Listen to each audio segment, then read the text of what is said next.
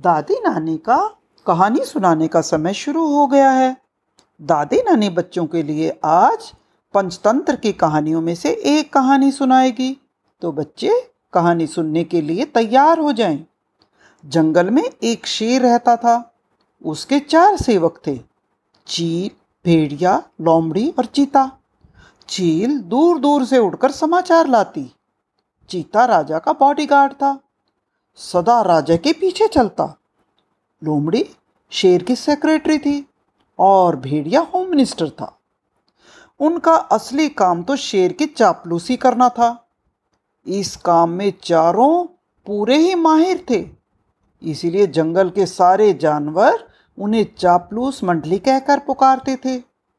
शेर शिकार करता, जितना वो खा सकता था खाता और बाकी अपने सेवकों के लिए छोड़ दिया करता था। उससे मज़े में चारों का पेट भर जाता। एक दिन चील ने आकर चापलूस मंडली को सूचना दी, भाइयों, सड़क के किनारे एक ऊँट बैठा है। भेड़िया चौंका, ऊँट, किसी काफिले से बिछड़ गया होगा। चीते ने जीभ चटकाई, हम शेर को उसका शिकार करने के लिए राज़ी कर लें तो कई दिन दावत उड़ा सकते हैं। लोमड़ी ने घोषणा की, ये काम तो मेरा रहा। लोमड़ी शेर राजा के पास गई और अपनी ज़ुबान में मिठास घोल कर बोली, महाराज, दूत ने खबर दी है कि एक ऊँट सड़क के किनारे बैठा है। मैंने सुना है आदमी के पाले जानवर का मांस बहुत स्वाद होता है। बिल्कुल राजा महाराजाओं के काबिल। आप आज्ञा दें तो आपके शिकार का ऐलान कर दूँ? शेर लोमड़ी की मीठी मीठी बातों में आ गया। और चापलूस मंडली के साथ चील द्वारा बताई जगह पे जा पहुँचा। वहाँ एक कमज़ोर सा ऊँट सड़क के किनारे निढाल बैठा था। उसकी आँखें पीली पड़ चुकी थी। उसकी हालत देखकर शेर ने पूछा, क्यों भाई, तुम्हारी ये हालत कैसे हुई? ऊँट कराता हुआ बोला, जंगल के राजा, आपको पता नहीं, ये इंसान कितना निर्दयी होता है। मैं एक ऊँटों के काफिले में व्यापार का माल ढो रहा था। रस्ते में मैं बीमार पड़ गया। माल ढोने के कायल नहीं रहा। मेरे मालिक ने मुझे मरने के लिए यहाँ छोड़ दिया। अब आप ही मेरा शिकार करके मुझे मुक्ति दिलाइए। ऊँट की कहानी सुनकर शेर की आँखों में आँसू आ गए। अचानक उसके दिल में राजाओं जैसी उदारता दिखाने की इच्छा हुई। शेर ने कहा, ऊँट तुम्हें कोई जंगली जानवर नहीं मारेगा। मैं तुम्हें जीवन दान देता हूँ। तुम हमारे साथ चलोगे और उसके बाद हमारे साथ ही रहोगे। चापलूस मंडली के चेहरे लटक गए। भेड़िया फुसफुसाया, ठीक है, हम बाद में इसे मरवाने की कोई तरकीब निकाल लेंगे। फ़िलहाल तो शेर का आदेश मानने में ही हमारी भलाई है। इस प्रकार ऊँट उनके साथ जंगल में आया। कुछ ही दिनों में हरी घास खाने और आराम करने से वो मोटा ताज़ा हो गया। शेर राजा के प्रति ऊँट बहुत अबलाइज था और शेर को भी ऊँट बहुत अच्छा और भोला लगता था। ऊँट के तगड़ा होने पर शेर की सारी शाही शाही सवारी ऊँट की रिक्वेस्ट करने पर, उसके आग्रह करने पर उसकी पीठ पर निकलने लगी। वो चारों को अपनी पीठ पर बिठाता और सबको घुमा फिरा कर लाता। एक दिन चापलूस मंडली के आग्रह पर शेर ने हाथी पर हमला किया। दुर्भाग्य से हाथी पागल था।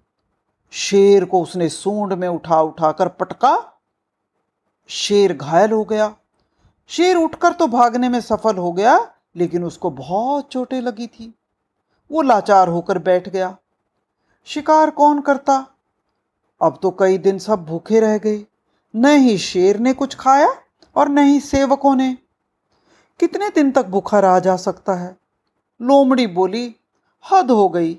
हमारे पास एक मोटा ताज़ा ऊँट है और हम भूखे मर रहे हैं। चीते ने ठंडी सांस भरी, क्या करें? शेर ने उसे अभयदान जो दे दिया। शेर तो ऊँट की पीठ पर कुबड़ देखो, कितना बड़ा है। इसके कुबड़ में चर्बी ही चर्बी भरी पड़ी है। भेड़िए के मुँह से लार टपकने लगी।